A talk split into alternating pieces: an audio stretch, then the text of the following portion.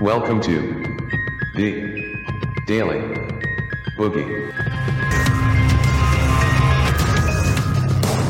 Hello, everyone. Welcome. Thank you so much for joining us. What an absolute pleasure to be with you here on this Tuesday night edition of the Daily Boogie Podcast. Twas the night before impeachment, and all through the house, not a creature was stirring, just the fucking snakes. Just the snakes and the rats. All of the humans are already focused on Christmas. Snakes and the rats, though, they're stirring it up like a bitch. Thank you for joining us. Tonight's recommended drink, uh, Jamaican spiced rum. Tonight's recommended snack, Southern style fried chicken. Thank you for joining us. Skull.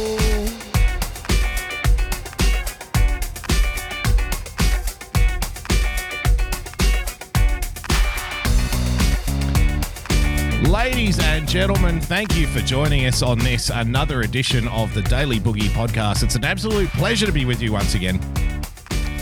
I hope you had a lovely day. I certainly have. I had a great day yesterday. Uh, once again, I'm, I'm pleased to report that I'm running on around two hours sleep in the last couple of days, so you know this is going to be a good one. You know that I'm going to be absolutely on top of my game.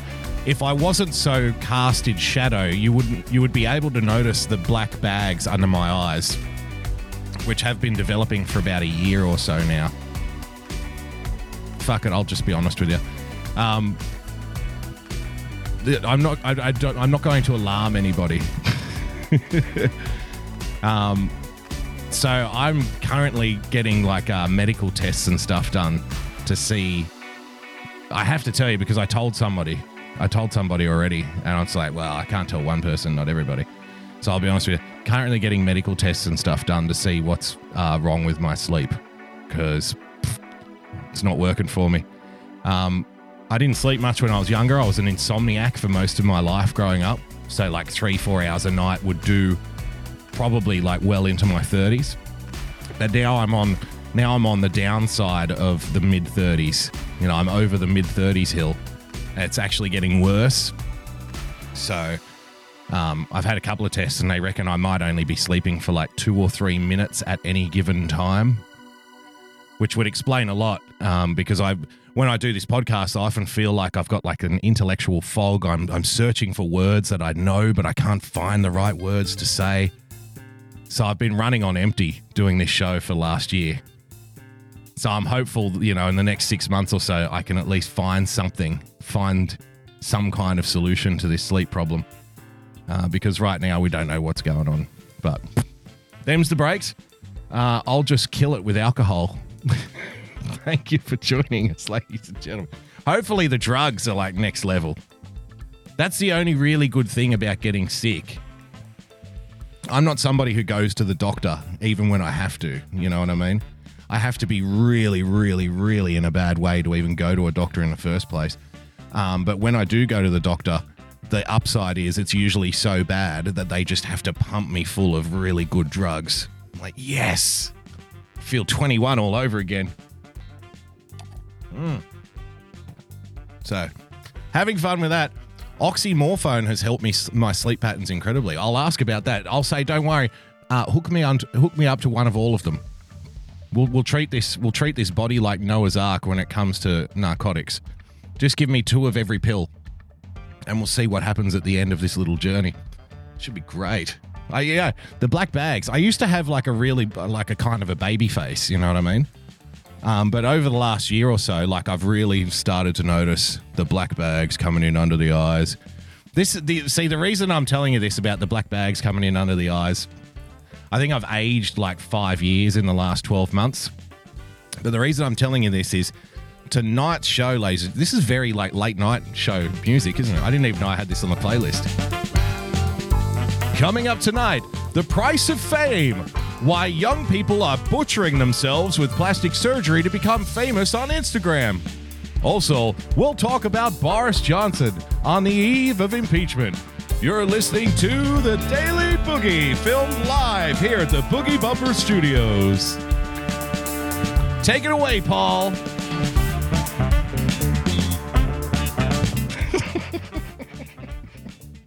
Didn't even know I had that on the list. There you go.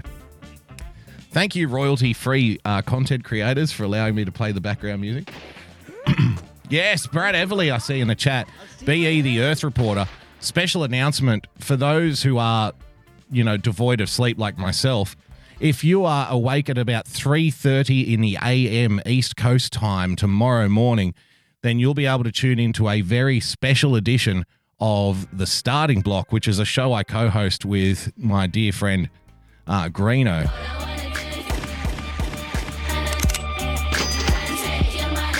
Thank you for the Diamond Space Force droid. Uh, it's a show I co-host with Greeno. Uh, I never plug it because it's terrible. It's a really terrible show. It's really bad. Like neither of us really put any effort into this show whatsoever. We just get together, sit down, and talk for an hour and try to make each other laugh. It's not really political. We don't really do politics. Every now and then we'll do politics just to laugh at politicians, but uh, it's not really a political show. So if you are up at 3.30 in the am very special announcement very special edition of the starting block we are going to have be the earth reporter live in the studio ladies and gentlemen live in the boogie bumper studios and not only be the earth reporter but also troy martin the unity day coordinator for the starting block is also going to be live in the studio it's going to be a four-man crew we're going to go overtime. We're going to have some fun. We're going to have some beers. We're going to see what happens. So I'm really looking forward to that. Of course, that means I won't be getting any sleep during the day because I have to recalibrate the studio for a fourth person to be in it, but that's fine because I'm not sleeping anyway. Yes, it's only on Periscope, Catsy. So to watch the show, follow the account on Twitter at the starting block. One word, drop the K at the end. At the starting block with just the C at the end. And that's run by my mate Greeno. So if you want to watch that show, just follow that account. You'll be able to see the replay on Twitter and click on the replay. It's only a Periscope show. Thank you so much for joining us, by the way. Uh, if you'd like to become a supporter of this show, then you can do so by heading over to patreon.com slash boogiebumper. Become a subscriber by hitting the subscribe button on your preferred podcast player. And of course, if you'd like to tell me to get more sleep, then you can do so by following me on Twitter at boogiebumper. If you'd like to leave a tip for the show like Space Force Droid has just done, uh, the recommended way would be to head over to dlive.tv, follow me on dlive.tv, grab yourself some lemons, and you can tip them directly to the show live on air. We're going to have a lot of fun tonight. I'm looking forward to this. So much to get through. Always so much to get through. I want to kick it off though. I want to follow it up. Uh, I don't. I don't generally like doing the same topic two days in a row. I try to keep it original. Like I know because if I watch a show and they do the same topic every day, every day, every day, by like the third or the fourth day, I start to go, uh, uh. That's just my personal thing, my personal preference, because I've got a very short attention span, obviously because of the fact that I'm taking far too many drugs to fall asleep and drinking too much alcohol. Mm. Jamaican spiced rum and cola always does the trick. But I did have to follow it up with this because uh, Boris Johnson, ladies and gentlemen, who won the election over in the UK, well, they had their first sitting of the new parliament today. The first time that Boris gets to walk his big swinging electoral dick into the houses of power, into the halls of power in the UK, in London, into Parliament House, and slap it down on the table for the losers to gawk at. Oh my word, how did he do it? My word, how did he do it? How did he win such a tremendous, tremendous result? Thank you for the diamond, General Eaton. And yes, I know that's you. Thank you for joining us. First time he was able to walk into the uh, Parliament House and swing his big Johnson around, show off, show off the skills. Uh, so I thought I'd play a little bit of his speech today. Can you can you imagine how emasculating it would be to be sitting on the other side? Imagine what it felt like to be Jeremy Corbyn today. You have to show up. You have to go there. You are still technically the leader of the opposition. Imagine walking into that place and just seeing a wall of Tory party members on the other side that weren't there before. An extra 80 people. You're nearly you're outnumbered almost 2 to 1 now at this point. You are captain of a, you know, you are the commander of an island that is shrinking by the day. And all of the people sitting behind you in those seats behind the leader are all just sharpening their knives, getting ready to jam them into your back. What a feeling, huh? So let's play a little bit. I hope that's not annoying everyone because I really love it. So I'm not going to drop the sounds anytime soon. Thank you for joining us. You're listening to Daily Boogie. Let's have a little listen to Boris Johnson today as he walked back into Parliament and see how he addressed his overwhelming historic victory in the UK election just a few days ago. Kimmy, thanks for joining us. Prime Minister. There's a rock star in there. Mr. Speaker-elect, uh, I, I'm sure the Hull House will join me in sending our condolences to the families and friends of Jack Merritt and Saskia Jones. Wow. He's got confidence if he's opening up his first address. Like, if his opening line is sending condolences to terror attack victims, you know he's feeling good. Like, you know he's confident, right? It's like, don't worry, I can open up with a really bad story and they'll still cheer me. They'll still cheer and, and hoop and holler for me as I walk out. Murdered in the terrorist attack near London Bridge during the election campaign. And we pay tribute once again to the emergency services and to the members of the public for the bravery they showed. Uh, Mr. Speaker, I'm congratulating you on your office and congratulating the Honourable Member for Wigan, who's just spoken. Uh, I, I want to say, I don't know about you, Mr. Speaker elect, but as you survey this House uh, from your eminence, you still Speaker elect, uh, from, your, from your eminence, Mr. Speaker, with the characteristic beam that has brought you such deserved uh, popularity, uh, Mr. Speaker. I don't know what you think. But I mean absolutely no disrespect to those who are no longer with us, Mr. Speaker. But I think that this Parliament is a vast improvement on its predecessor.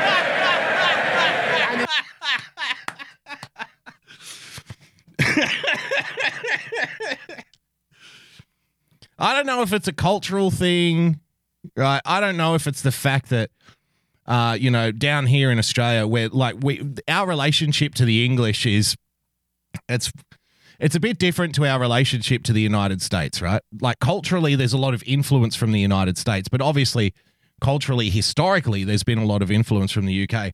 And I know a lot of people in in the states don't get that sort of dry, uh, you know, that dry sarcasm, that dry British wit. Um, you know, we we get it. Uh, I know a, lo- a lot of Americans do, but a lot of Americans don't.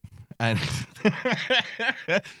well, I just mean, I, I, I'm sure I can say with no disrespect whatsoever, no disrespect whatsoever, that this Parliament, this government is a vast improvement on the previous one. just like bitch slapping people. Love it. Indeed, Mr. Speaker, I would say it's Poppy, one of the best parliaments this country has ever produced. This is the best parliament this country has ever produced. And then just looks at the other side who have been devastated, who have who have been eviscerated, emulsified at the last election. This is the best parliament I've ever seen. With more female members than ever before. With more. Ah. Ah, I love that.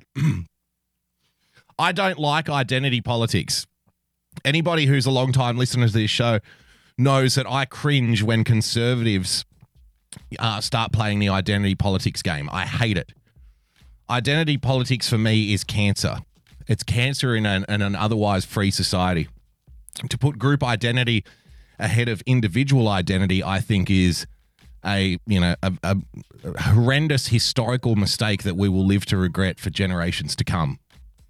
Not to put you know uh, too much, not to apply too much hyperbole to the topic, but in saying that, I can categorize that you know opinion and put it to one side.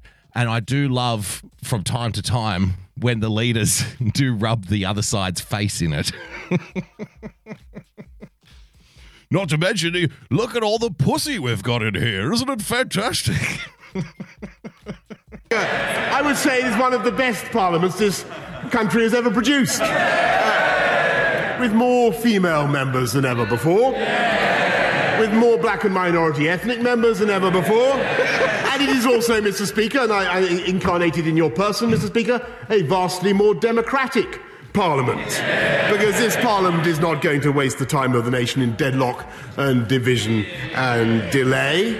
On Friday of this week, this Parliament is going to put the withdrawal agreement. Friday? In the in the in the pop dipping, as we say in, in Wales, uh, and then this new democratic parliament, this people's parliament, is going to do something, Mr. Speaker. The- oh, look at look at look at the uh, branding that he's doing. Look at the framing that he's doing. This is the People's Parliament. Oh, it's just got to be like. Can, you imagine how soul crushing it would be to be a member on the other side? Just say you are like a hard lefty, identitarian, identity politics infused individual on the Labour side of the aisle. Your whole political career has been formulated around this idea, this fantasy that you stand up for the downtrodden, that you care about equality, and you care about getting more minorities into government.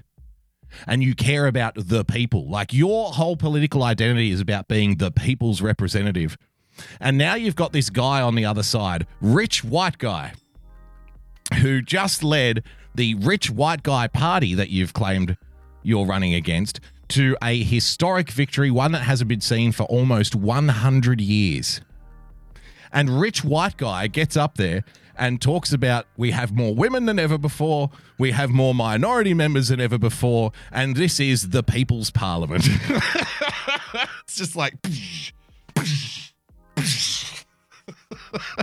soul crushing, soul crushing to these people. Uh, Pinochet in the chat, Mr. Mogg is smiling from ear to ear. He's one of my favorites, Jacob Rees Mogg. His turn of phrase is next level. Okay, Mr. Speaker, one of you get you can guess what it is this Parliament is going to do. Can you guess what, what, it they going to is? Mr. Speaker, not paying attention. Mr. Speaker, one of you can guess what this Parliament is going to do once we put the withdrawal agreement back. We're going to get Brexit done. I, think, I think even I think even your even your parrot, uh, Mr. Speaker, would have been able to cite that one by now. Isn't he fucking? He's on fire.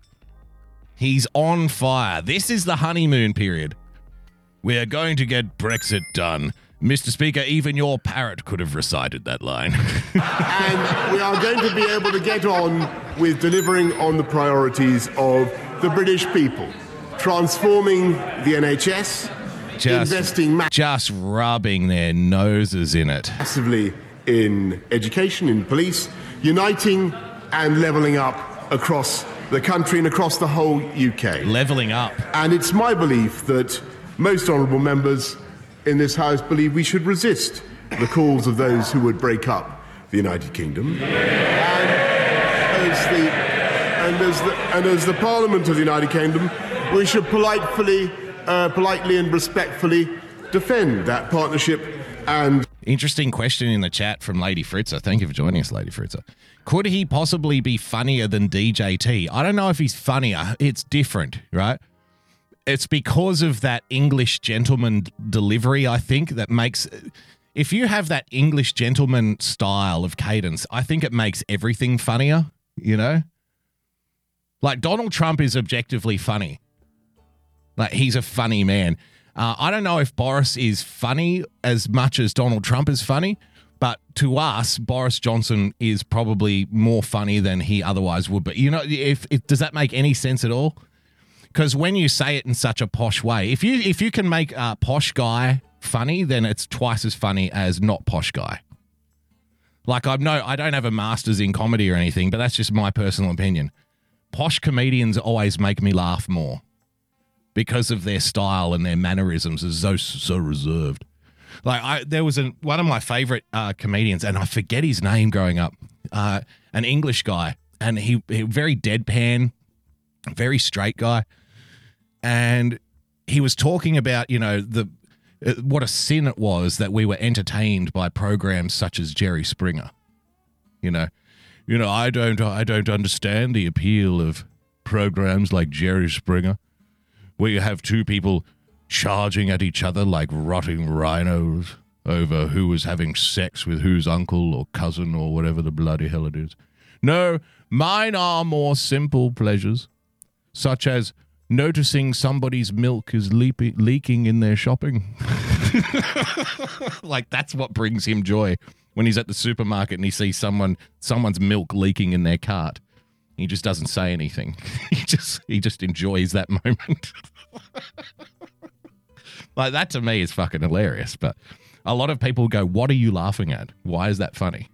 That union, and I can tell that I can tell the House that after three and a half years of wrangling and division, we in this government will do whatever we can to reach out across the House, to find common ground, to heal, to heal the divisions of our country, and to find a new and generous spirit in which we conduct all our political dealings with one another that will last beyond this immediate se- Order! season Order! of Christmas goodwill. And in that spirit, Mr. Speaker, I congratulate, congratulate you once again on your ah. election, and I look forward to months and years ahead under your guidance. There he is. Boris Johnson's opening address in the new parliament. I, I, I do, I, I would like to say, with no disrespect intended to those who are no longer with us, that this is indeed the best parliament that I have ever seen. this is, of course, the most overwhelmingly successful parliament that's ever been in the UK. What a tremendous parliament we have here, indeed. Uh, I want to bring to you a nice little article that I found and we're not going to spend too much time on the UK, but just I've just got a couple of little interesting little tidbits I want to throw at you. We'll get back to identity politics in a moment. We'll get back to that in a moment. But first of all, uh, from Spiked Online, if you don't know what Spiked Online is, it's um, a publication that is edited by a guy named Brendan O'Neill. If you don't know who Brendan O'Neill is, he's uh, he's one of these, you know, social. He he. A, maybe an apt description would be he's like the UK version of Tim Pool, but he's a little spicier. You know what I mean? Like he goes a little further than Tim Pool. Tim Pool's okay. I don't have a problem with Tim Pool. Um, but Tim plays it a little safer than Brendan O'Neill does. Brendan O'Neill is like the lefty who says stuff about free speech that legitimately makes other lefties like start frothing at the mouth and want to tear him limb from limb. He's the lefty who has like major uh, concerns and arguments about uh, immigration and whatnot. He's not just, he doesn't sort of ride the middle. When it comes to individual freedom and stuff, he goes balls deep, right? So he didn't write this piece, but this is his publication, Spiked Online. And it's worth just checking out every now and then because they do have some good opinion writers. Woke class hatred. So, of course, I was drawn to the headline. The loathing of ordinary people is now plain for all to see. Whilst I read a few paragraphs of this piece, I want to ask you as a, you know, an intellectual exercise to see if you can apply any of the concepts and any of the arguments happening here to your own situation in your own country because I know being down here in Australia, I absolutely can. We just had an election where the conservatives won uh, against all the odds, against all the polling, against all the data we had, the Conservatives won, you know, a miracle election win. And this was the election in the lead up that was dubbed the woke election. Like they, the media and the the left side of the center left of politics literally literally called it the woke election. That's what they wanted. They wanted an election on woke policies. So it was very, it was out there and obvious for all to see. And of course, the result came in, and this represented a fundamental rejection of woke policies. To so much so that we had politicians in private saying on the left side of the aisle that this is the death of progressive politics in Australia. Like we've we now know that we cannot pursue these these progressive woke policies to the ends that we're trying to pursue them. Australians don't want them. Australians will reject them. And it doesn't matter how much how many fear campaigns we run. It doesn't matter how much we talk about diversity and equality and tolerance and all of those wonderful things. Uh, it doesn't matter.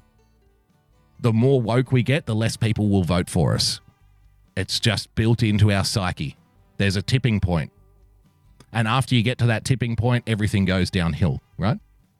So we now have the left side of politics in Australia recognizing this dynamic, And I suspect in the UK, they're about to recognize it as well. And I wonder in the uh, United States if they will recognize it soon enough or if they already have. But that question is for you, not for me. This is a hard article to write for legal rather than emotional reasons. You see, the main hook for this, an allegation from former Labor MP Caroline Flint that Shadow Foreign Secretary Emily, uh, Emily Thornberry told an MP in a Labor leave seat that she was glad my constituents aren't as stupid as yours. So that's the accusation.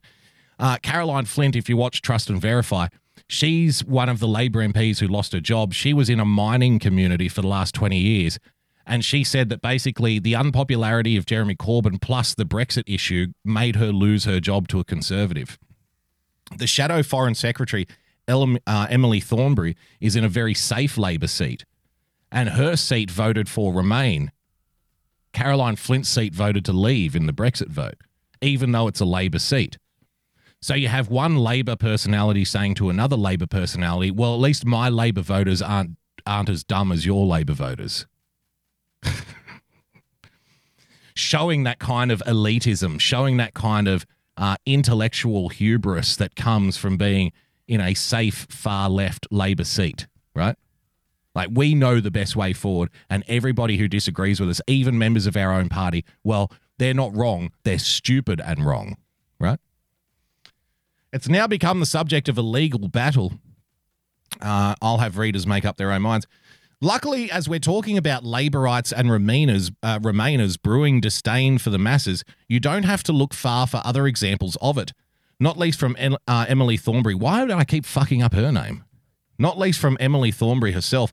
In 2014, after all, she had to resign from the front bench after tweeting a picture of a house in Rochester and Strood, draped in St George's flag with a white van outside.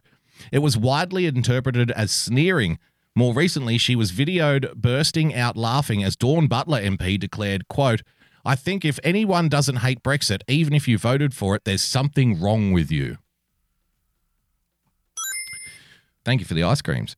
Following last week's remarkable election result, in which scores of working class leave backing Labor seats went Tory for the first time ever, anti working class bile was spewing from various prominent Labor supporters in the media. Labor activist and journalist Paul Mason uh, wrote in the New Statesman At no point did Labor desert the working class, but a section of it deserted us last night. And I'm not going to flinch from stating that in the places it did. So there is now a toxic narrative of nativism and xenophobia. Can, can you hear how detached these these uh, lefty writers are? Oh, no, no, no. The Labour Party didn't desert the working class. No, the working class have just become racist and xenophobics overnight. That's what happened. Anything to prove to themselves that they're still right. Anything to prove to themselves in their elitist, like I said, intellectually hubris minds where they can do no wrong, their narcissistic, sociopathic brain. Anything they can say to themselves to placate any kind of responsibility in this whatsoever, they will say. And if that means turning to the people who have voted for them literally for 100 years in some Labor seats, if that means turning to those people and saying, well, I guess you just decided to become a racist instead of agreeing with my hard left push, that then they will say it. Because that's, that's how little they think of the opinions of working class people. We would expect nothing less from Paul, as we would from pop star and Labour supporter Lily Allen who said who has said Boris Johnson won the election due to quote this country's deep-rooted racism and misogyny. She has now quit Twitter because she says it gives a voice to the far right. Yes. Lily Allen, ladies and gentlemen, I didn't even know this. Lily Allen walked away from Twitter because she reckons there's too many fascists on it. they aren't deplatforming enough racists from Twitter, so I'm quitting and not a single fuck was given. In a similar vein, Scottish actor John Hannah, one of the one the one from Four Weddings and a Funeral, has said, "We're a country of racists, and Brexit skepticism is the cover." See, to be skeptical of the EU is to be a racist, ladies and gentlemen, to these people. Now, Leave voters have been accused of racism and stupidity time and again since 2016, but up to now, Remainers would at least pretend some of the time that they were talking about middle class leavers in Tory shires. But the defection of working class leavers to the Tories has brought to the surface the clear class hatred element of all of this. Months of left Remainers spuriously suggesting that working class people didn't really back Brexit or did so somewhat reticent, reticently. God, I'm, I'm fucking, I'm, my mind is blown. Have now been blown out of the water, and Labourites and Remainers' loathing of ordinary people is now on full show. Most troubling in all of this is the way in which anti working class bigotry is now laundered through apparent anti racism. How many times have you heard this? Despite the clear decline in racism in recent decades, the cultural and political elites have carved out a narrative that it is worse than ever before. So true, isn't it? Sometimes there's an old Bill Hicks gag, you know, when you're watching the corporate media. This is back in like 92 or something. Bill Hicks is talking about, pardon me, watching the corporate news like CNN, MSNBC, Fox News, and stuff and they're like war, famine, death, AIDS, depression, war, famine, death, AIDS, depression. he's like, then you look out your window. Like, where is all of this shit happening? Despite the clear decline in uh, in recent decades, the cultural and political elites have carved out a narrative that it is worse than ever before, particularly among those people who drive white vans, support Brexit, and dislike Jeremy Corbyn. In doing so, alleged left wingers have made class hatred respectable and anti racist politics look cut off and vaguely ridiculous, which is bad news for both class politics and ra- anti racist politics. That the left needs to learn the lessons from this historic defeat is obvious. What I'm wondering is if they are even capable of doing so. This is a question that we often come up against on this show, on Trust and Verify. I mean, Take the example of Cory Booker. I've mentioned it before. We did it on this show. Cory Booker coming out and saying that he's angry that support that uh, voters weren't supporting Kamala Harris because she represents diversity. Cory Booker was saying to his own constituents in the Democratic Party, ladies and gentlemen, that he's angry that the top four candidates are white people. I thought we'd move beyond this. I thought that this was all going to be about diversity from now on. Why are my own voters, why are my own supporters supporting the white guy and the white girl over me? Why aren't they supporting Kamala Harris? This is disgusting. I'm angered by this. Because they can't bring themselves to admit that it's a myth, that everything that they believe politically, everything that their political identity is built upon is a lie. They cannot say it. They cannot admit it. Because once they admit it, everything else goes. Everything else goes away. The oppression industry, the victimization industry, the reams and reams and reams of copy of people talking about white privilege and diversity and intolerance and inequality, it all goes once they admit that, you know, the emperor has no clothes. So they can't. They have to keep up with the lie. They have to keep up with the story because that's literally the only thing that's saving them from oblivion, from irrelevance. And probably more so than uh, you know, taking power, these probably fear these people probably fear irrelevance more than they want power, if that makes sense. I suspect. It's less that they don't know how to win over the people of Blythe Valley or Wrexham, and more that they don't kind of want to.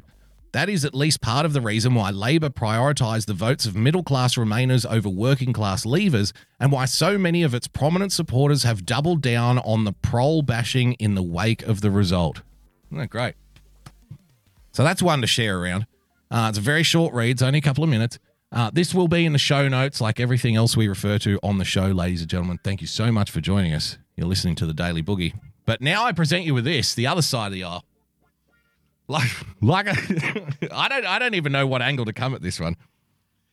Like I said, I'm not a fan of identity politics. It doesn't do it for me. I think it's cancer. But this is very funny to me. And I, like I said, I don't know how to approach it. Tory politician makes history as the first openly gay Muslim MP to be elected in the world. Yay, conservatism! Christian conservatism. Yay! Welcome, welcome to the 21st century of Christian conservatism, ladies and gentlemen. The first, the first question I had, in all honesty, like not trying to be rude, not not trying to be bigoted, anything like that. The first question I had was, how can you be a gay Muslim? I grew up with Muslim friends. I've worked with Muslim guys. I grew up in the place in Australia that has uh, the highest Muslim population in Australia, right? Just down the road from me is the biggest mosque in the southern hemisphere. That's how close I am. So I grew up with a lot of Muslim guys. And I can't imagine any of them turning around and saying it's possible to be a gay Muslim. But I love the fact. Now, you have to understand this is printed in Pink News. And Pink News is a very trans advocate, um, gay advocate publication, right?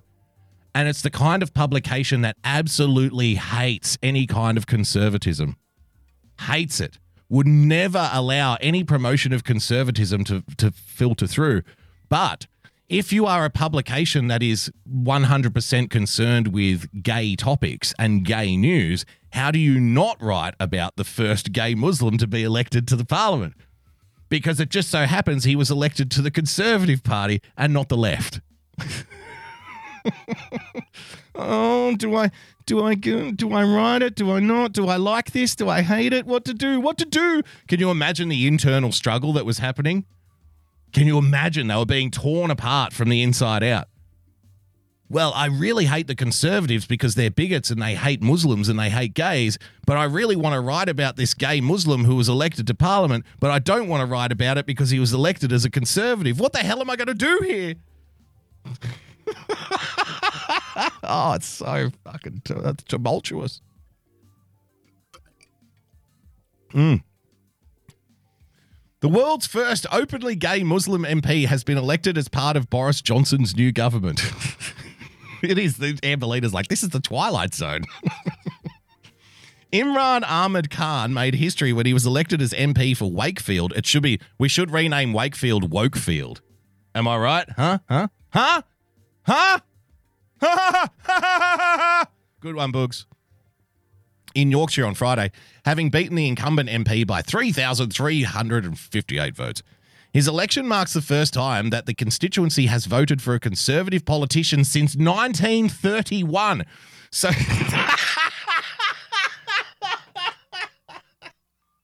Do you see what's happening here? Oh, if you can't see what's happening here, if you can't see the delicious dripping irony of this, allow me to break it down for you. Not only have the conservatives the people that hate Muslims and hate gays, right? The people that hate gays and hate Muslims, they have now successfully got the first, the world, apparently the world's first gay Muslim guy into parliament. He's there now, thanks to the conservatives. Not only have they done that, but they've done it in a seat that was held by the left, which says that they're for the gay Muslims, it was held by the left since 1931. this should be the last place a conservative gets elected. But it's a conservative who's a gay Muslim. What to do? What to do? There are so many internal conflicts happening here, you can barely keep track of them. And I just think it's fantastic. Even though I hate identity politics, I love this. Because this is this would be so confusing to so many people. And that's what I, f- I feed on confusion. the gay Muslim MP is now among 24 Tories who identify as LGBT, plus, the most out of any party. Labor has 18, the SNP has 10, and, uh, and one of whom who was deselected before election day. LGBT plus people now make up 8% of the 650 MPs, a record for the UK, and it means that with a total of 52 LGBT plus MPs, Westminster has become. here's something for the, the for the Conservatives in the UK to celebrate. Westminster has become, quote, the gayest parliament in the world. Yeah.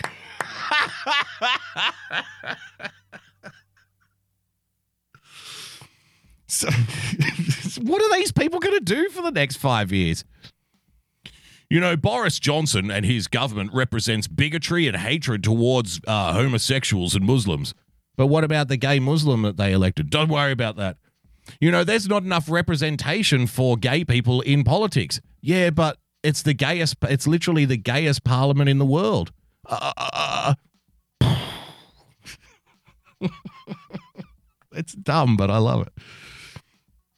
Khan is also the first Ahmadi ever to be elected to British Parliament, as he belongs to a community of Ahmadiyya Muslims, a messianic order, a messianic movement originating in the Punjab.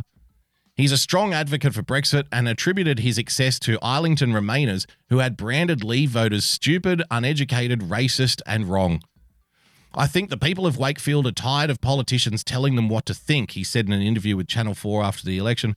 There are a lot of daughters, husbands, wives, children of coal miners that were very, very annoyed that they had been told by Islington Remainers and others that they were told they didn't agree with those people, that they were either uneducated, stupid, racist, or wrong, and there was a massive rejection of this. There you go. Ladies and gentlemen. So you have to suspend disbelief for a moment to um, believe to go along with the fact that there is a openly gay Muslim in the parliament for, for one. But if you can get past that, then you can say without a doubt. Uh, a rejection. Uh, it's, it's beautiful, isn't it? The rejection of woke politics has come full circle. The rejection of identity politics now means that the conservatives are getting pats on the back from Pink News for having more gays than anybody else. I, I don't know whether to laugh or cry. It's great though the internal conflicts, ladies and gentlemen, the confusion that must be surrounding these people, just staggering. Thank you for joining us. You're listening to the Daily Boogie podcast, ladies and gentlemen. Absolute pleasure to be with you once again. Uh, I want to bring to you, if I may, this story. This brings us to the main topic of tonight's program the price of fame, ladies and gentlemen. Now, I haven't watched this yet. Hand on heart. All I've seen is this image and the title of the video. Surgery transformed my face into an inst- into an Instagram filter. We were talking about this concept yesterday in passing. And I just wonder sometimes if because we've been so dedicated to removing all of these you know, historical cultural artifacts from our psyche over the last 50 years, what are we replacing them with? You know, you can't have nationalism. Nationalism is toxic. You can't have that. You can't have, you know, any overt displays of masculinity. You can't have that. That's toxic as well. That's got to go. Uh, you, I, I wonder, you know, who are we putting up on pedestals? You can't have Christianity. That's toxic. That's got to go as well. So when you take out these cornerstones of Western civilization, when you take out these foundation beams that have been holding us up for centuries, what do you put in its place? Because it doesn't just disappear. And my suspicion is that people will just insert their own ones. People will create their own foundation stones. So where once, you know, it was nationalism and Christianity, we've now replaced it with, you know, tolerance and diversity, right? And these are the sacred, these are now the sacred cows of culture that must not be questioned. These are now the foundation stones that everybody tells us, you oh no, you can't attack these things. You can't talk about that. Can't have a, philo- a philosophical discussion about that. No, no. Nationalism and Christianity, wrong, bad. Can't think about it. This stuff good, and you must never question why. Finish in the chat. What is it with you and doll fucking and plastic surgery? Maybe sleep is a bigger problem than you think, Boogie. Tremendous comment. so let's have a look. The price of fame, what some people will go through in order to become Instagram famous. Being good looking is important for like my social media because obviously I want to attract audience. Ah. Not necessarily get that if I look ugly. Okay. So he's saying how he looks is very important to attracting a social media audience. Uh, press one in the chat if you think that this guy is attractive and you want to follow him on social media. Press two in the chat if nah. Yeah, nah. I'll pass, bro. Thanks anyway. I mean, if looks are important to you, I mean, obviously, I think he's a very handsome person. Well, I think it is a very handsome. I'm not going to assume anybody's gender. I think this person is a very handsome, uh, sexy person. Of course, I wouldn't question that. I'm no expert though. Seeing a lot of twos in the chat. That's odd. That's Gypsy. Is that a female or? I think you have to decide for yourself. Isn't that part of the fun? Isn't that why experimentation is a good thing? Because you never really know until it matters. It's, it's just a wall of twos. Okay. Being good looking is important for like my social media because obviously I want to attract audience. I'm not gonna necessarily get that if I look ugly. Oh, look at this. See? Oh, yes. So if I could answer Pinochet's question, what is it with you with um, you know, the sex dolls and the people getting plastic surgery and stuff? I've just got to be honest. I just love seeing people butcher themselves on the operating table. I love I love a society that says um, on one hand that we shouldn't be we shouldn't objectify people. You know what I mean? We should never objectify people. Looks aren't that important. It's what's inside that counts. And then on the other hand, we elevate people who do the exact opposite. We put people on pedestals who represent the exact opposite of what we're all told is wrong. You, you know what I'm saying? We grow up getting told, no, it's wrong to have these standards of beauty. It's wrong to think that uh, certain things are beautiful. Like if you're a male and you think uh, blonde hair, blue eyes, 5'10, high heels, red dress, red lipstick, and a little bit of blush if you think that's pretty, then you are a misogynist. You're a sick person. You have a sick pathological urge to dominate things. You're an awful rapist. So what you really should think of is uh, of as attractive should be the morbidly obese woman who has pink hair and thick glasses because everybody's beautiful. So we put that up on one side. That's what we're told. Everything is beautiful all the time. You're not allowed to have any kind of opinion on it whatsoever. And then on the other hand, we have people who are elevated by the very same culture, by the very same people. They are put up on pedestals and then they're, they're butchering themselves. They're getting shit ripped out of their face. They're getting stuff injected, toxic stuff injected into their lips and into their asses. And they're saying to make me look more beautiful and we're kind of looking at looking at them, and then we're looking at the morbidly obese women, and we're looking at them and the morbidly, and we're like, how the hell do these two things line up?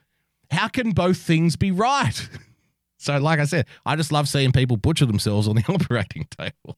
My mom for for Instagram fame to become to become famous on the internet. This is the length they're going to. Um, she was a bit funny when I first started getting fillers. It's the first time I've seen her since my eye surgery. Eye I'm surgery. a little bit anxious. What? Why would it? Why would like a 21 year old guy get fucking eye surgery in the first place? Unless you're blind. If you can't see, then I'm like, yes, get eye surgery. If eye surgery will fix your blindness and you can drive a car and go to the football and enjoy a movie, then fine, get the eye surgery. I know I'm just getting the eye surgery because it will get me more followers on fucking Instagram. I just think looking good is very important for my social media profile. I think it's very important, like because I'm an influencer. I like I like to influence people to do things. You know, I talk about underwear a lot and cologne and shoes. And like you see this lovely jacket here, this was bought for me by some company that wants me to influence people to buy another jacket. So I just think I need to get this eye surgery done. I need to get all of this toxic poison injected into my face because it will get me a few more, a few hundred more followers. And I just want to say, if anybody's going to chime in and try and accuse me of like picking on somebody, uh, this guy has far more influence and far more followers on the internet than I do. Like this is a this is a you know I love my audience. We're, it's a great audience, but it's a tight ship. You know what I mean? It's a very small crew we've got here. This is like we punch above our weight in terms of engagement and stuff, but we are nothing on the internet. We are a speck. We are a pimple on the asshole of the internet. We are a nothing show. We have no impact outside of this show. So if somebody's going to try and come in and accuse me, oh, stop picking on the guy, I'm actually pumping up, uh, punching up, pumping up. well, wow. What a tremendously inconvenient faux pas that was. What a Freudian slip for the ages that was. I'm punching up. This guy's this guy's bigger than me.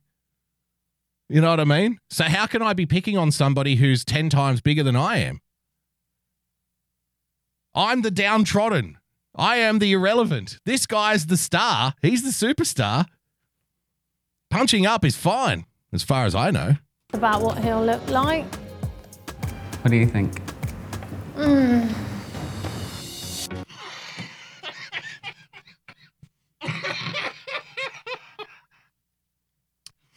That's that's the reaction you want. is this mum? Is this poor old dear mum? Oh God, it's like I created you. Why are you trying to undo my work? Seen her since my eye surgery. I'm a little bit anxious about what he'll A little bit anxious about all the shit he's been doing to himself. look like. What do you think? Mm.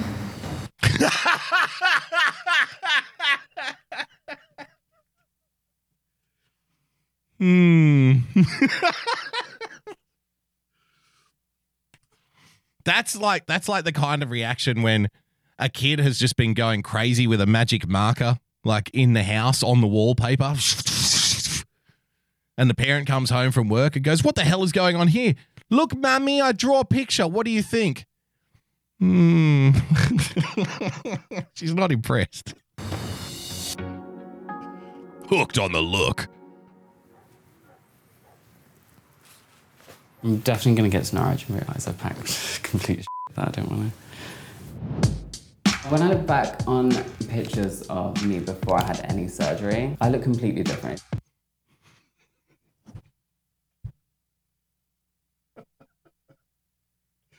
good.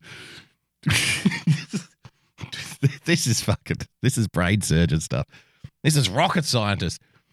You know, when I look back at pictures of myself before I had surgery, I look different. Uh, I- money well spent, then I guess. Mission accomplished, sir. I feel like I've improved myself. Improved myself with the. you know what I find fascinating here?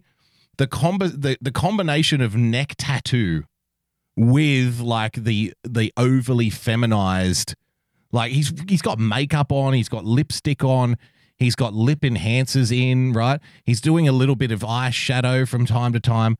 So he's going the very feminized androgynous look plus the redneck neo-Nazi look. Like it's it's a the convergence of fashion stylings that is occurring here is next level, don't you think?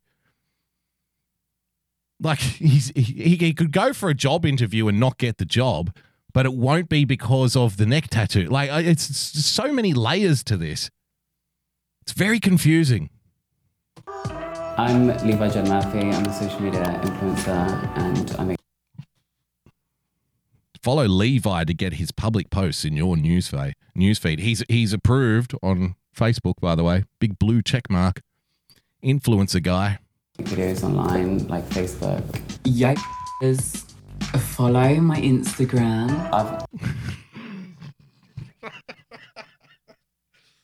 What am I doing wrong here? Can somebody tell me what I'm doing wrong? How do I get as famous as uh, Levi, young Levi here? Do I need to get a neck tattoo? Do I need to get toxic things pumped into my face? Is this what it takes?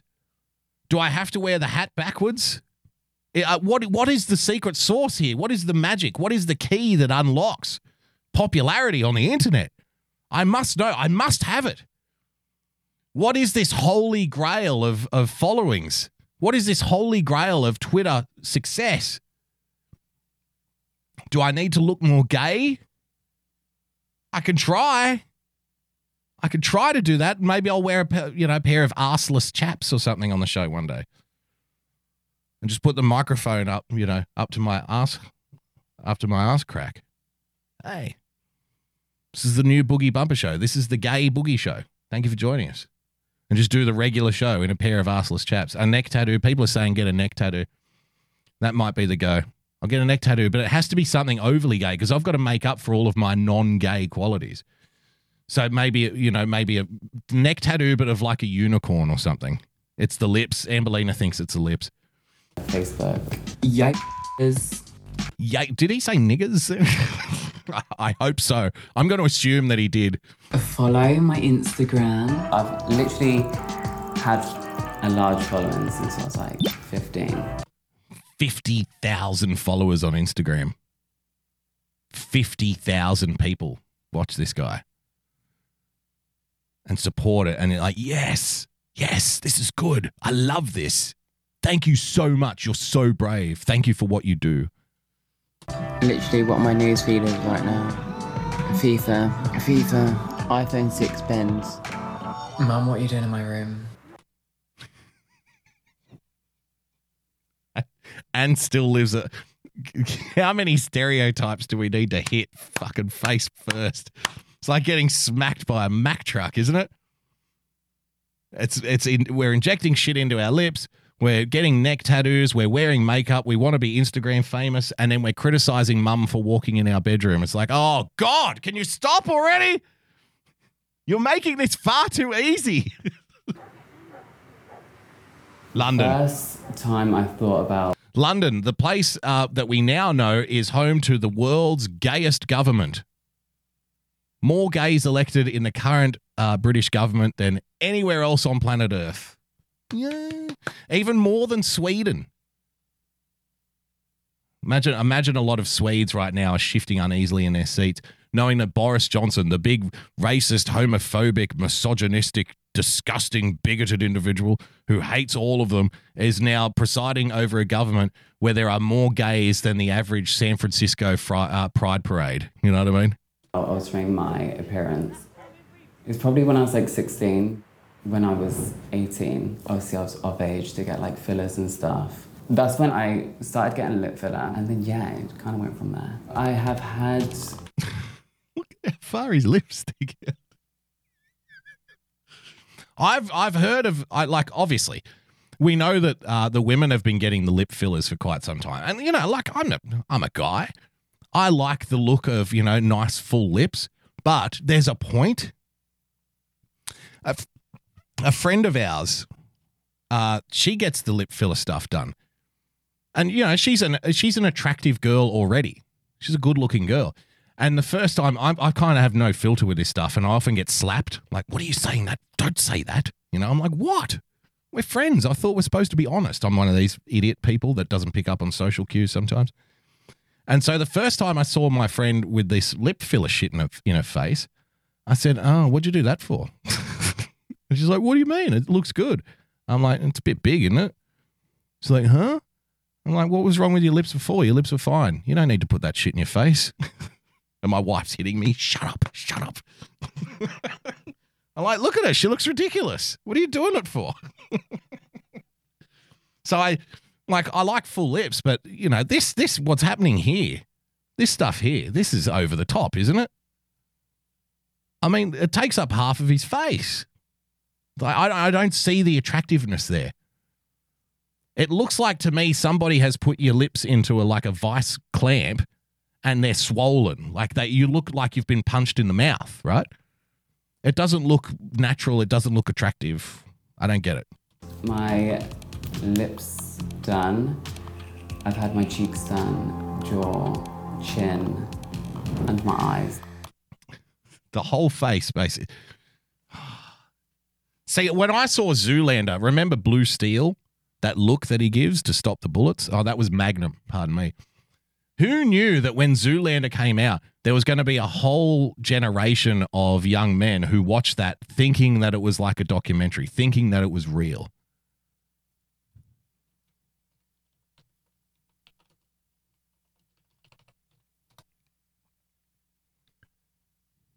Who knew that this was going to be the thing that happens? What would you say your trademark is if you have one? Well, I guess the look I'm best known for is blue steel. What's that look like?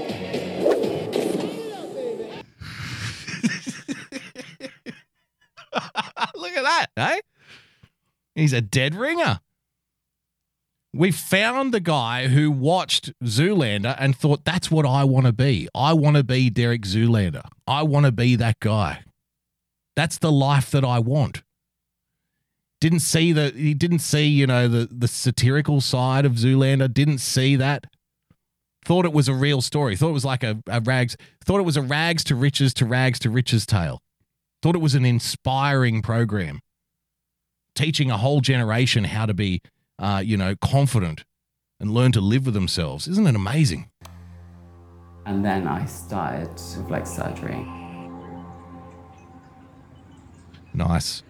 See this bastard. Oh yeah, that's what I'm talking about. That's what I'm talking about. do you want to boys, hey hey guys, do you want to get Instagram famous? You know, it's really not that hard.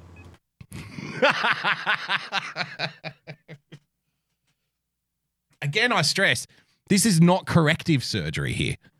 There was nothing wrong with the way the guy looked before. This is surgery specifically to get followers on Instagram. What the fuck are we doing? What are we doing? What, why are we doing this to ourselves? And more so than that, again, I'll, I'll raise the question what is wrong with our culture when th- this is put up on a pedestal? This is the this is the standard to to strive for. This is this is what it takes to be an influencer, ladies and gentlemen. Getting people to break your nose and suck shit out of your face and put plastic in your cheeks and realign your jawbone and stuff. What are, what the hell are we doing? Have we become so vapid and so shallow?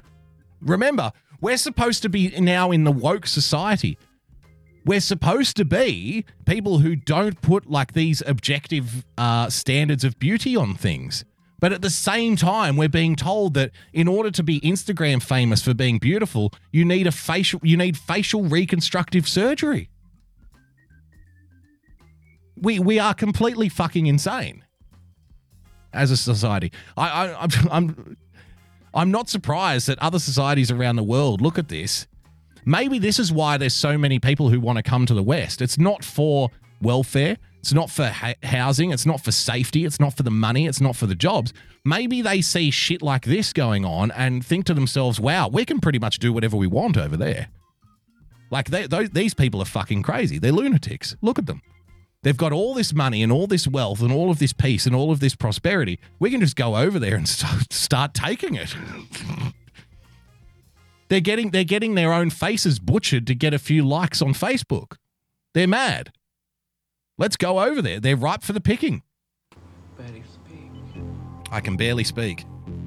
What a dream. I got my nose done. I got a lip lift. Looking looking good, bro. Looking good. I got a second lip lift. Two lift lips. The first lift lip wasn't enough. You got to get the double. You got to go back for a second round. You know, one one they say once you have plastic surgery once, you know, you never turn back. You just got to keep going and keep going and keep going, keep going, keep going. Because it's always like, I'll just fix this one thing. I'll just get this one thing about myself changed. I'll just change this one little thing and that'll be it. And then you're looking in the mirror and go, yeah, this one thing is now perfect, but that shows how unperfect all the rest of the things are. You know, I got my lips done and my lips are now fantastic. It's beautiful. But now it shows how ugly my eyes are. It's a sickness. Like this this level of um, changing yourself for no again, I have to stress for no reason whatsoever other than to get followers on Instagram. It's a sickness. It's not like the guy couldn't breathe. It's not like he couldn't eat. It's not like he couldn't see out of his eyes. No, he just decided to do it for fame, for for shallow beauty purposes to become a, an influencer on Instagram. A temple brow lift. A temple brow lift. He's gone the whole hog. I probably spent. Oh, that's a shot right there. Oh, I like that one.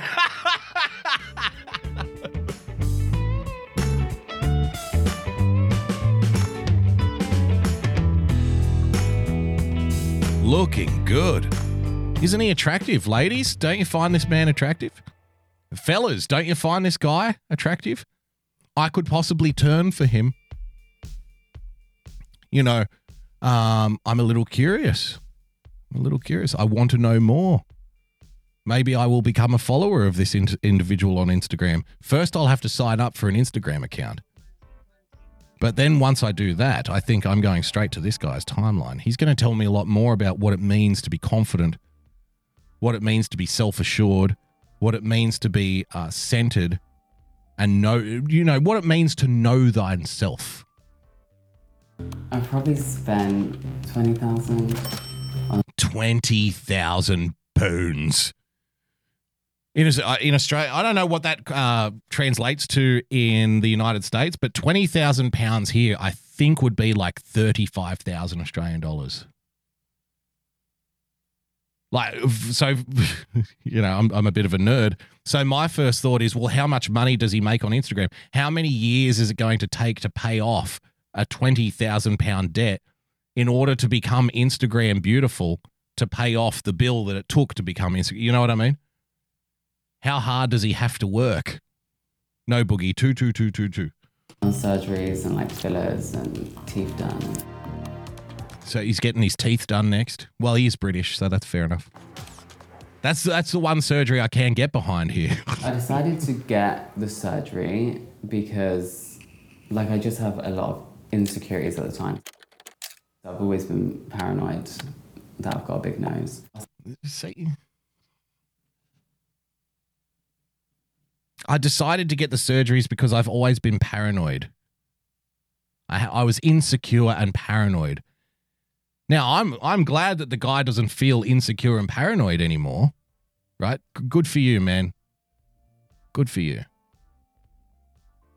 But I do take issue with the fact that again, as a society, as a culture, we put up on pedestals people who are trying again trying to become Instagram famous and saying to them, "Hey, if you feel insecure about how you look, you should lay down on an operating table uh, table and let a surgeon cut your face open and change it. That's the way to feel better about yourself. This is the way it works." Right? Does anybody else see a problem here? Does anybody else see why this is running counter to all of the things that we thought we knew about uh, feeling good about yourself, right? Does anybody see this as a productive way to go forward? Hey, if you don't like the way you look, if you've got some insecurities about your looks, then just go and get plastic surgery, about 20,000 pounds worth. Let somebody hack pieces of your face away. Then you'll feel better. But this is the thing, right? It never lasts, does it?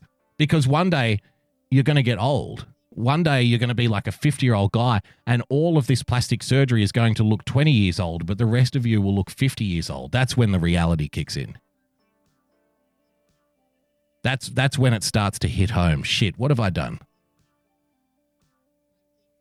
I'd wager there isn't a I, I'd wager there isn't anybody over the age of 60 who's had catastrophic work done like not just one or two procedures not just like a little eye tuck and not like a little tummy tuck or anything like that but i'm talking about like repeated uh you know repeated going back to the the operating table to get this surgery and this surgery and this surgery. This guy doesn't look a day over 21 and he's already had like half a dozen procedures. I'd wager that there isn't a 60 year old plus on earth who doesn't regret doing it. They'd never admit that they regret doing it but I bet they do. Because when you see them up against like people who haven't had work done, uh, who are the same age, like they look, they look completely out of this world. You know what I mean? Like you can't mistake it. Once the people start to age, they, the the it, it just gets worse and worse and worse and worse, and there's no coming back from it. They start to look alien. You know what I mean? So this this short term satisfaction move that we have, like which we're promoting now, and again, I don't know why. We're promoting to young young people. We're promoting. He remember he got his first surgery when he was 18 years old. We're now promoting to young people. Yes, you should have permanent alteration surgery done on your face to make you feel better about yourself. To last for the rest of your life. There's no coming back once you've had half a dozen surgeons take to your face with a scalpel. There's no coming back from that. That's it. We promote that. Good. Because now I feel good. And look at all of my Instagram followers. Look at all of the offers I have rolling in on Twitter of people who want me to talk about cologne and handbags. It was obviously worth it, right? and we're not allowed to provide any counterbalance to this this force. We're not allowed to we're not allowed to say, "Hey, this is wrong. This is bad," because they're like, "Fuck you, fuck you." What are you jealous? you know what I mean? But the, the the chickens will come home to roost at some point. And it's all for this short term gain. Forget about any kind of long term results. Forget about any kind of long term considerations. Just do it now. I want to look good now. I need to do it now. Now, now, now, now, now, now, now, now, now. But you pay for it later.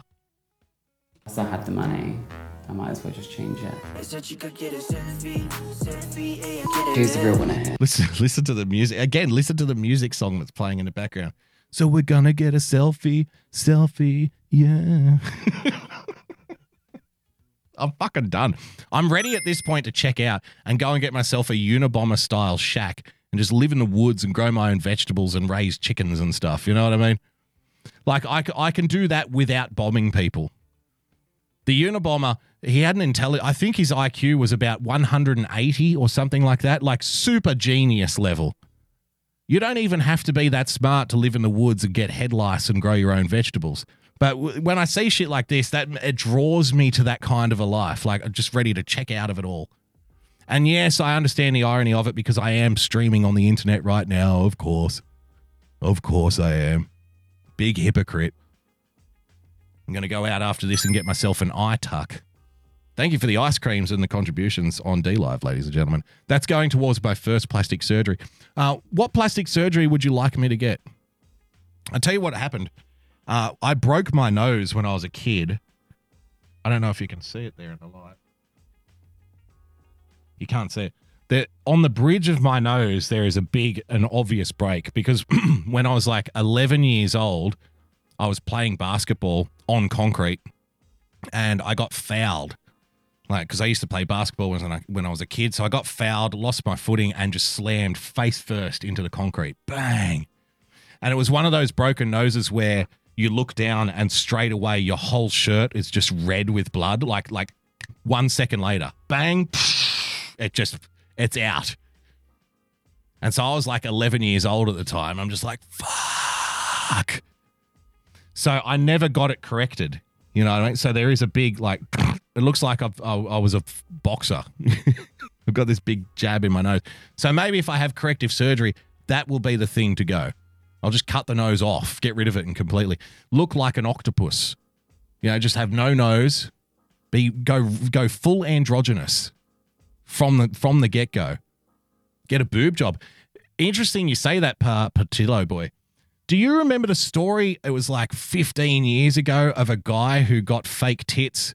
His friends offered to buy fake tits for him if he did it like a dare. So they chipped in like the 10 grand or whatever it cost to get fake tits. And then he started going around and he was doing uh, interviews on all the breakfast TV programs saying how great he was saying how much he was picking up chicks with the fake boobs. You, do you remember that story at all? He he said he never got laid as much in his life until after he got fake tits because all the chicks wanted to fuck him. Ladies, what the hell is wrong with you? But it worked for him. And I think he eventually got them removed like a couple of years later, but he did it just for a dare. They said, if we pay for it, will you do it? And he's like, fuck yeah. Show you. You don't remember that story? Oh, I'm going to have to try and find it now. Let me see if I can bring this guy up.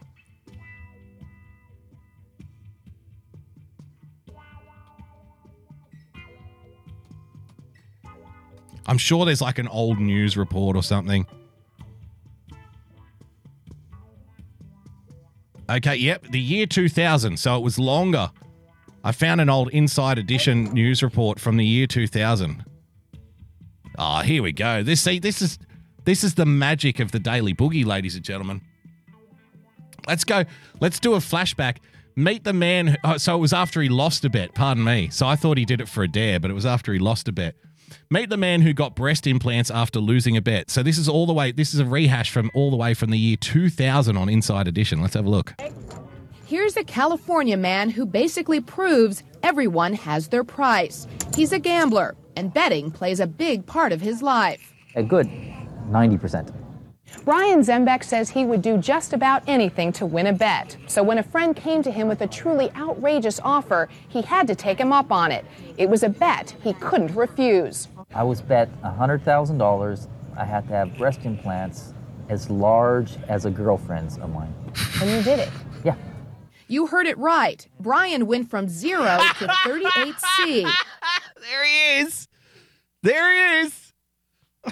for a big payday. Now, Carter Parbin says uh, your broken nose may be causing your sleep issues. Definitely get that fixed. Could be, but I'd rather, I'd much rather get it fixed in order to get more Instagram followers, like our our dear friend here, who just looks stunning, doesn't he? Just looks fantastic. Now look closely as he plays a game of indoor golf. You can see the shape of his bosom. So far, Brian's had his implants for three years. Three The bet called years he had to have them for one year. What a shame that he did this before Instagram was a thing. Can you imagine how stratospheric, how famous this guy could have been if he had have waited until the social media revolution to get the fake tits in? Oh, he missed a trick. Ah, ah, so close. So yes, he's already pocketed. I could have, I could have been the next Levi Jones. I could have been the first Levi Jones. because like I just have a lot of insecurities at the time. I've always been paranoid that I've got a big nose. See now, in current year, we used to think the Earth was fu- uh, the Earth was flat, but now we know better. We used to just get breast implants for fun. We used to get it for a, a gag, for a bet. We used to get breast implants to get hundred thousand dollars from our drunken friends at the poker table. Now we let surgeons butcher our face repeatedly in order to get ten thousand followers on Instagram. Where's the payoff? the 100 G's. Holy son of a man. I, no, my breast got in my way. No, You say this is just too weird? Not for a gambler like Brian. You thought getting breast implants was normal. Well, it was, you know, it's money. Anything to do with money to me is normal. In my world, anything we gamble at is normal. So it's like a job. an everyday Nice, I like him. Life is a laugh. It's full of fun. And he's definitely one of the fun people. This is the man who put Bri- It's not a laugh anymore. It's not a laugh anymore, sir. I'll have you know. You can't get fake breast implants now. And what? What are you doing this for a joke? Are you mocking the trans community, sir? Sir? Are you mocking the liberation efforts that people have died for for the last 50 years? How dare you? Dare you, sir?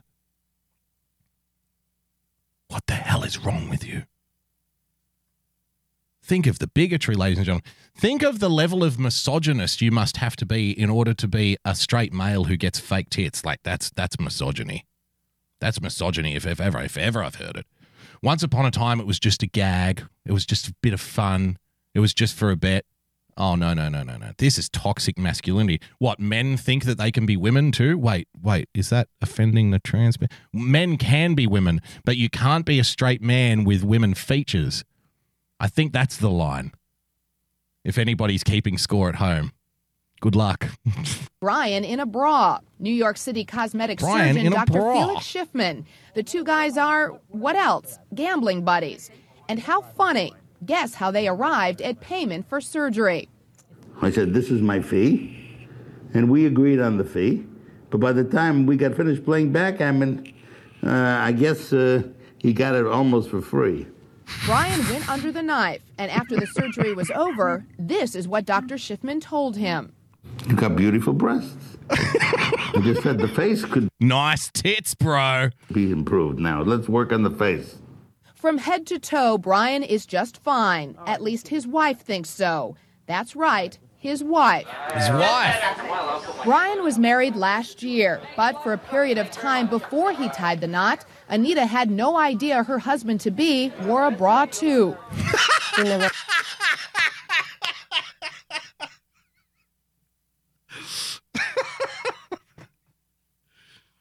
All those times having sex in the dark, and it's like, no, no, don't touch me there. You won't like it. It's, you know, it's just I have a thing about my nipples, and then they're sensitive. I don't like it when people touch them. Oh, okay, okay.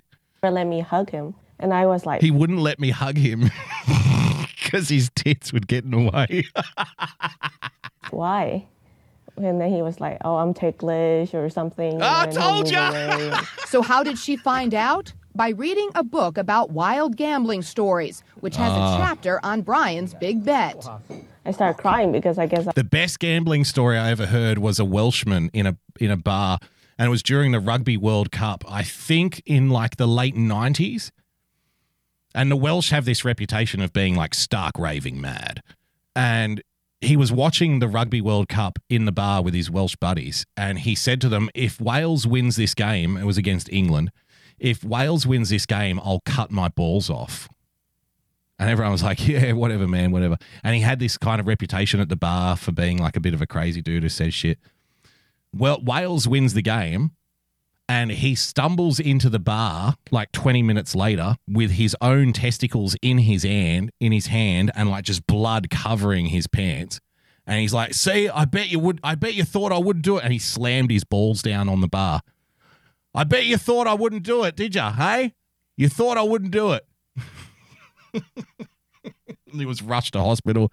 I don't think he got his balls reattached. Like he was just drunk. A drunk Welshman cut his own balls off because they won a game of rugby. I was in shock. Anita got over her shock and married him anyway. Does that bother you that his breasts are bigger than yours? No. No. No, mine looks much nicer. There's no telling. my, my tits are nicer than yours. All right, let's get, let's get back to our young friend here, who's obviously doing this for all the right reasons. Once I had the money, I might as well just change it. I said you could get a selfie. Selfie said you gotta get a selfie, selfie. Mm-mm, yeah, uh-uh. So they're gonna cut your face off, get a selfie. Gonna cut your nose off, you look good. Mm-mm. Get some plastic pumped in to your lips so you can get a selfie. Yeah, yeah. Like in the 1800s, kids would recite their favorite poets or their favorite, you know, political essayists and stuff at school. Freedom, the tree of liberty from time to time must be watered with the blood of patriots and tyrants. And now it's like, uh uh gonna get my face hacked off so I can get a selfie. Yeah. Mm-mm, mm-mm. Who's the real winner here?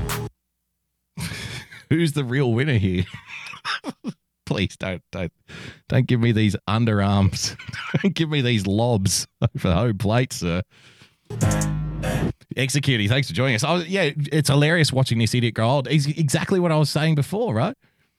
Show me, show me one person over the age of sixty who would genuinely say they are happy with the with the reconstructive surgery they had for vanity reasons in their twenties or their thirties. They they look like their face is melting. So if the ultimate goal is to feel better about yourself, you're going to feel fucking 10 times worse by the time you get to the end of your life. You know what I mean? It's not going to be pretty, man. It's going to be bad. It's going to be awful when you get there. It's, and it's permanent. You can't go back to natural. That's it. Once you get one piece of plastic shoved into your cheekbone, then you have to keep doing it. Social media has had a massive impact on how people think. So, social media has had a massive impact on how people think. That's why I got my nose cut off. about their appearance, etc. Ayo, nose job check. A lot of you keep calling me plastic. I love it when you people keep calling me plastic. And you may be right. However, I just done a quick Google search, and plastic can live up to a thousand years, so. Oh, fuck.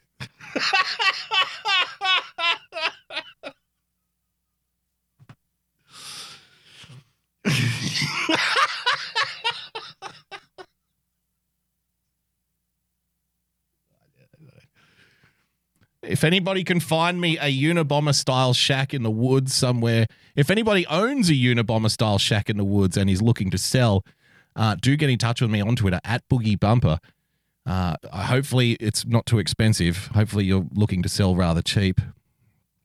Well, people call me plastic, but I just Googled plastic. I just put plastic life expectancy into the Google machine, and look, thousand years. So who's laughing? Who's the real winner now, huh? Hmm? Hmm? Immortal immortality. He's this is who knew? Like we've been making these villains like we've made Thanos the villain in the Marvel movies, right? But this should be Thanos. This should be the guy. I will live forever. So we get a selfie. Mm-mm. When I like upload a picture and I start getting likes, if it doesn't get a certain amount of likes in a certain amount of time, if it doesn't get a certain amount of likes in a certain amount of time, I'll book myself in for another facelift. then I delete it straight away. In- what? Fuck, man. Not enough people liked this uh, this selfie of mine, so I deleted it. This is like a 100% manufactured plastic person. And I is it, is it our fault? What have we done? What are we doing? What are we doing to ourselves? Instagram had filter that made your face like plastic surgery, and it did lift up your eyes and like your lips. Also, you get a nice selection of me with my boyfriend. Oh, he's got a boyfriend. Sorry, ladies. Sorry, girls. The women in the audience right now. Damn it! God damn it! When I first met Levi, he had already had lip filler injections. His surgery procedures, however, were quite a new thing. So I was a little bit wary, thinking that he obviously Like this is this was this is what happened to the metrosexuals who didn't grow out of it in the early 2000s. This is the next stage of metrosexuality. It goes to androgynous sexuality. Looking like neither, looking like nothing distinctive. Being being, you know, being recognized only by the amount of surgical bills that arrive in your mailbox. That's how people know you. could ruin his face. There was obviously like medical risk as well, like that he could permanently damage himself.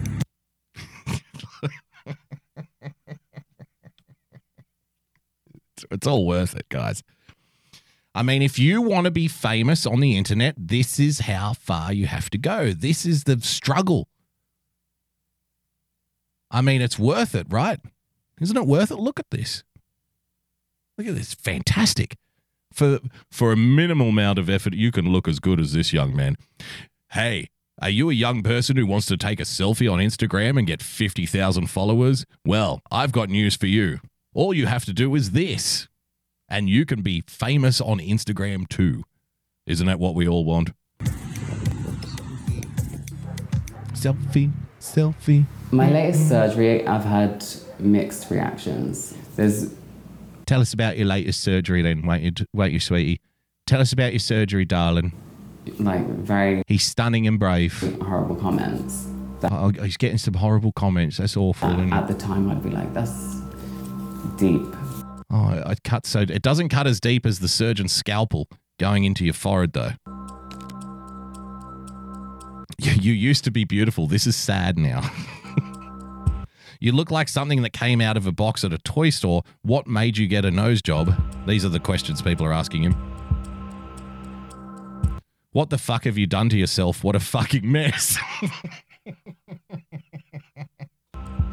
so it's not it's not all peaches and cream for the Instagram influencer. They have feelings too. Not not the not in the nerve endings in their face though. They're gone. They're butchered. They're out of here forever. But I'm talking about the inside feelings. I see like the comments under his pictures. A lot of them are just like purposely negative and Purpose. See, I want to be an Instagram. I want to be Instagram famous. I want to be an internet celebrity. And in order to become an internet celebrity, I specifically go out and chase a, a half a dozen surgeries. I get my lips done, I get my eyes done, I get my cheeks done, I get a facelift, right? And I say I'm doing it because looking attractive on social media is an important part of a social media strategy. But you want to have the social media fame, but then when people come on and say, "Whoa, what the fuck are you doing, man? This isn't good." That's wrong. Oh, I'm getting I'm getting negative comments. How dare people? How rude. This is bully. I'm now I'm being bullied, right? I'm a victim now. Which is going to create that vicious cycle because now you're going to feel worse. You did it to feel better, but then you had to go out and get surgery. You had to be famous on Instagram, and now people are saying, "Whoa, man, you look like a fucking you look like a plastic toy at a toy store." And he's like, "Oh my god, that makes me feel so bad. I better go and get more surgery." See how this works? See the cycle you've created for yourself, young man? And like some of them border on like quite hateful. Hateful, hateful. Takes like a lot of like willpower for me not to like reply to them. So I thought I'd read out some of my Instagram comments. This is talent. This is pure. This is pure talent. This is distilled talent. I don't know about you, but I feel like I'm in the presence of genuine celebrity here. You look like Ruby Rose, but not in a flattering way. I really don't listen to bad comments. No. Never. You know, I really don't listen to unflattering comments about my looks. I just have 20,000 pounds worth of surgery to pretend like I'll never hear them. Solely because I'm kind of used to it. Used to it. Yeah.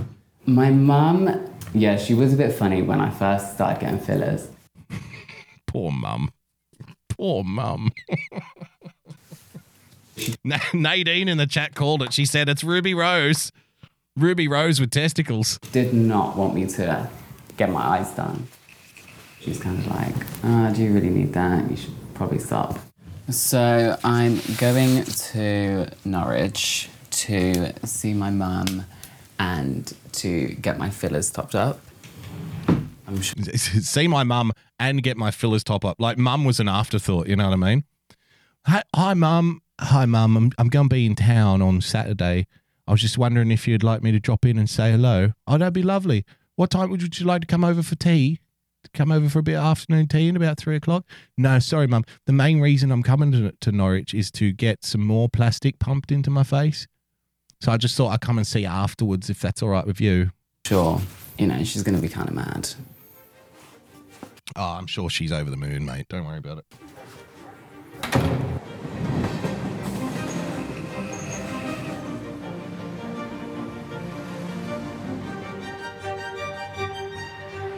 So I'm now in Norwich. I'm about to get my fillers, um, and then I'm meeting my mum afterwards and see her reaction. I want to. I want to see a big dirty needle get pumped right into this guy's face.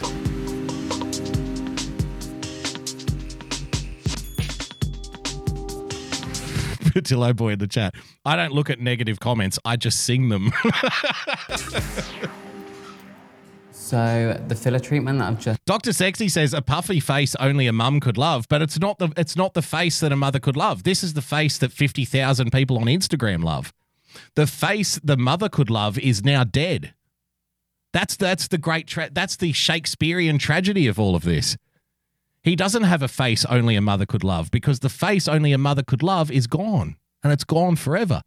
He now has the face of that 50,000 anonymous random nobodies on the internet love and mother hates. Oh. It's like a, it's like a modern day Hamlet story, isn't it? just had went really well. I've got the dramatic look that I wanted. Dramatic look. So that's all good. not being able not being able to have a, a regular uh, natural facial expression for the last three years is is a very dramatic look. I'm a little bit anxious about what he'll look like. I wasn't happy because I didn't want him touching his eyes because to me they were perfect. Oh, sorry, mum.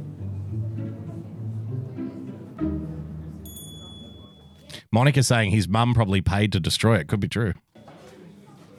To be or not to be Instagram famous? That is the question. Gonna take a selfie. Hmm. Come hither for thine selfie. Yeah.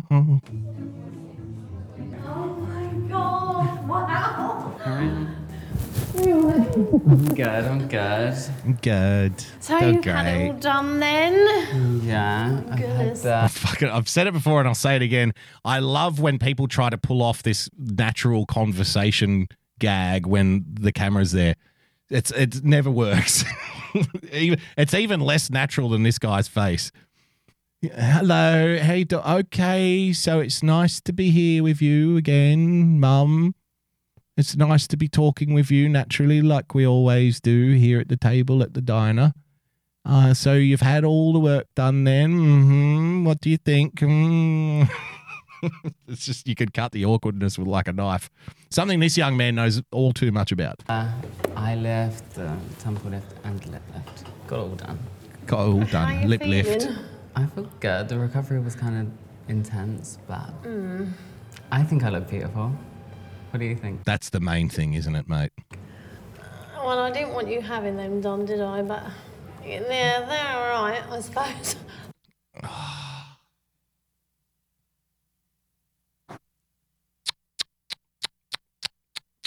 Mum, mum, mum. Now we can say mum has probably never put her mum has probably never been mum. You know what I mean? Mum probably grew up being his friend. You know, she's my mother, but I like to think of more of as my best friend. And when the mother moments came, like that first time when he said, You know, mum, I don't really, I feel a bit insecure about how I look. Instead of mum sitting down saying, Don't worry about that shit. The people who care about, um, you know, feeling insecure about how you look is a natural thing. Everybody does it. But the, the thing that separates us from the crazy people is we just get up and get on with life and we don't hyper focus in on our own looks. We don't, you know, hyper internalize all of the negativity that we think people are talking about because in reality, nobody really cares how we look. You know, have you ever looked outside? There's a whole bunch of ugly, fat, ugly people walking around. So you don't have people aren't looking at you saying, "Oh my god, this guy's so ugly. I wish he'd do something about his nose." People aren't looking at you at all. They don't care about you. You are irrelevant to them. So don't worry about it. Instead of doing that, she was like, Well, I guess if you just get a little bit of surgery and makes you feel better about yourself, I don't see the harm in that. I don't see the harm. Honey, honey, our son is going to go in and get his first uh, eye tuck.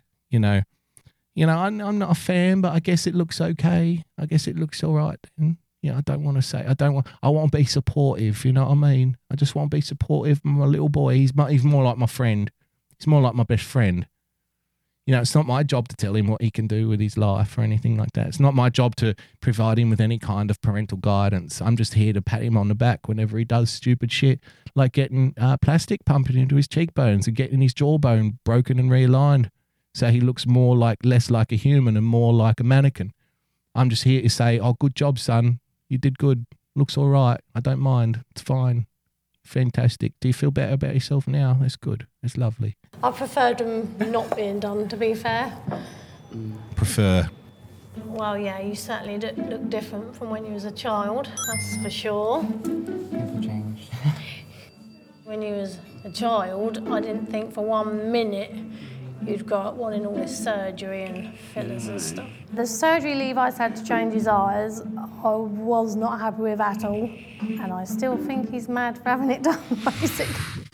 Pinochet in the tat in the chat. So David next door has just made corporal and he's being deployed to Syria. What have you been up to?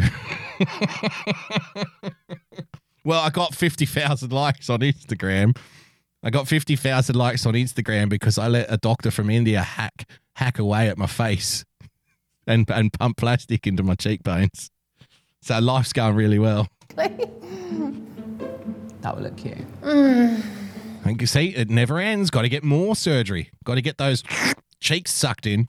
I don't really look. Looks a great comment from uh, General Eaton. Looks like Angelina Jolie playing a cancer patient. I didn't really want him to have it done, so. Yeah, but as your mum, that just is upsetting for me. Well, you should be used to it now. He's got his own mind and he'll do what he wants. But I'd rather he didn't. there it is. There it is.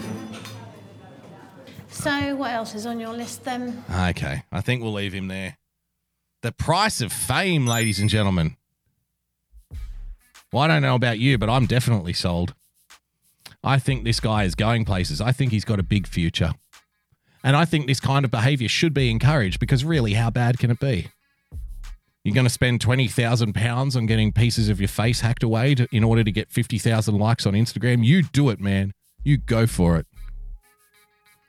Because we've got a great culture bubbling along right now. We are we are a tremendous society right here, right now. We are doing wonderful things for each other, doing wonderful things for the youth.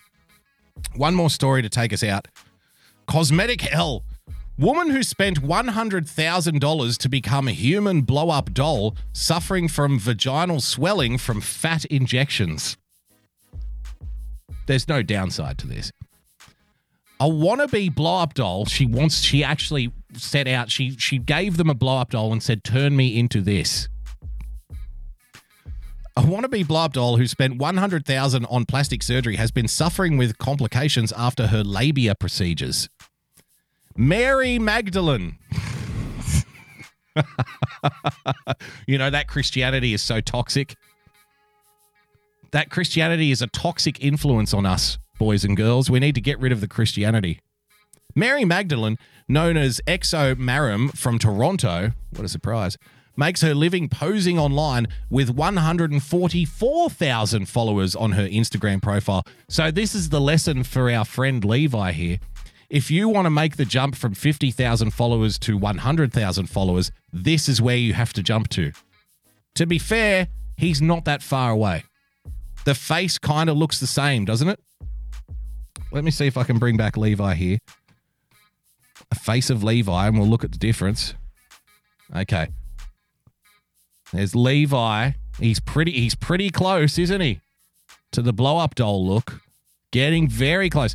The next time he gets uh, lip injections, I think that will push him over the line. Don't you think? Isn't it one? She's got neck tattoos as well. The neck tattoos seem to be a thing in this community. Once reserved for the prison inmates, now it's for the Instagram influencers. Since the surgery, she has been making paintings with her vagina. There she is. Oh, whoa, camel toe, Arama 2019.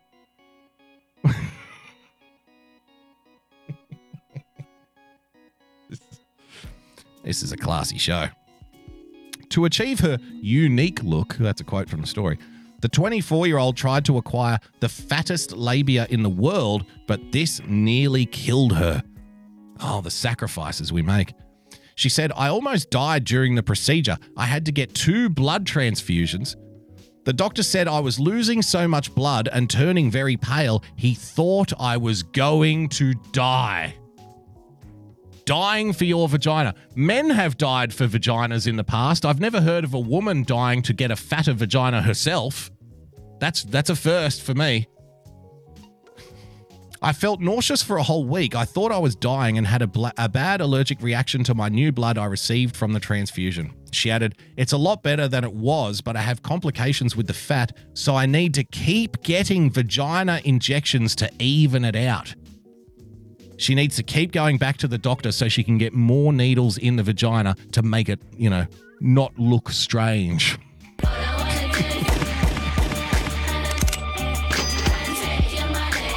Thank you for the diamond, native California.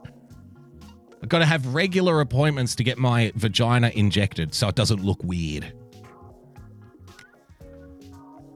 She added, It's a lot better than it was, but I have. Oh, I've read that bit. I'm worried about one side because it keeps growing. I think it's probably from the swelling, she said. Despite the complications, her new vagina has inspired her artistic side. Well, that's the main thing. It's all it's very inspirational. She said, I have been making pa- paintings with my vagina. What cunt painted this? So, so this surgery has really inspired me to be more creative as well. Oh, it's just all it's just all upside. Sure, I have to go back to the surgeon every couple of weeks to get another injection into my vaginal wall in order to even it out so it doesn't look crazy. But I mean, hey, I'm doing painting now. I mean, I've got I'm selling art on the internet. Life's great. As well as vagina surgery, Mary has also had a brow lift, fat transferred to her cheeks and lips, nose jobs, boob jobs, dental veneers, and countless lip fillers. Mary had her first cos- cosmetic surgery at the ripe old age of 21. Oh, isn't she a doll? Look at that. Isn't she beautiful?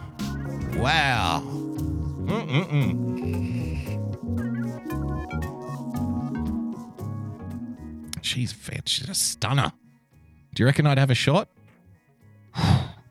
Baby. She said it was a boob job. I was working as a stripper since I was 17. Who knew? What? What an odd progression. I've always loved the fake bimbo look. It's a look. There's wow. There she was at what? At 21. That's what she looked like at 21. This is what she looks like now. I'm de- I'm definitely doing the right thing. She was gorgeous at 21. What the hell was wrong with this person? Now, wow. Yeah, I'm doing this so I can feel better about myself. Whoa. So there's 21. There's today.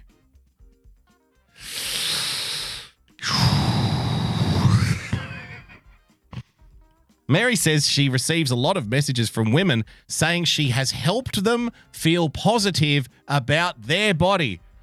You, that makes sense to me, actually. If she gets messages from women saying, Thank you, you make me feel positive about my body, I wonder how many of them are writing to her saying, Thank you, you make me feel positive about my body because even though I feel terrible most of the time, I look at you and say, Yeah, I'm not that bad. I'm actually pretty good. You're fucking hideous. You make me feel better about myself. You make me look attractive. Thank you for doing what you do. I now have confidence because I know I don't look like you. Oh, look at this. I well, I I I I wouldn't say that to her. I think she's gorgeous. Obviously, I think she's got it all in the right places. she says people judged the hell out of her for her look. That, that this line always comes up with these people.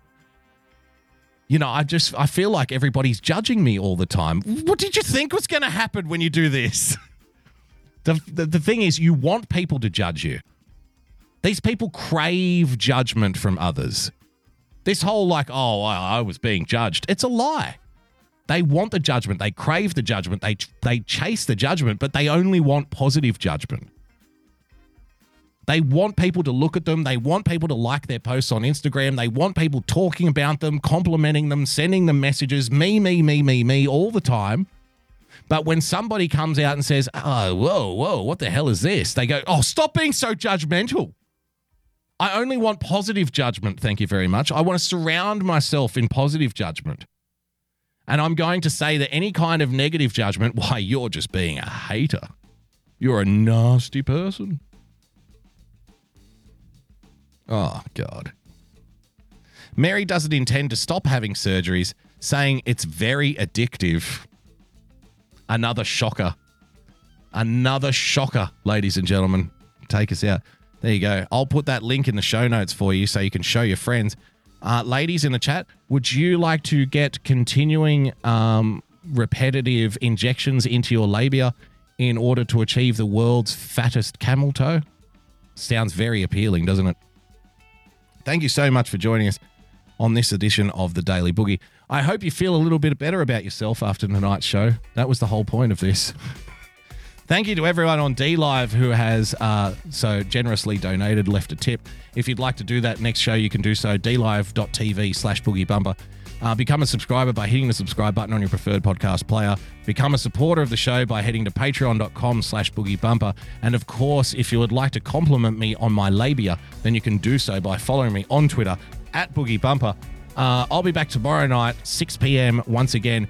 Uh, just again, another quick reminder for anybody who's going to be up at 3.30 in the AM East Coast time. First of all, go to the doctor. Second of all, you can tune into At the Starting Block, big special episode. We're going to have BE, the Earth Reporter, and the Unity Day coordinator, Troy Martin, live in the studio tonight. So it should be a lot of fun. Don't forget to follow our friends at Real Person PLTCS, at ChrisMC44, at YCensored underscore. Until tomorrow night, ladies and gentlemen, thank you so much for joining us. Stay calm, stay rational. God bless, and we'll see you soon. Bye bye. Oh, yes, I'll open the chest right now. I'll open the chest before we go.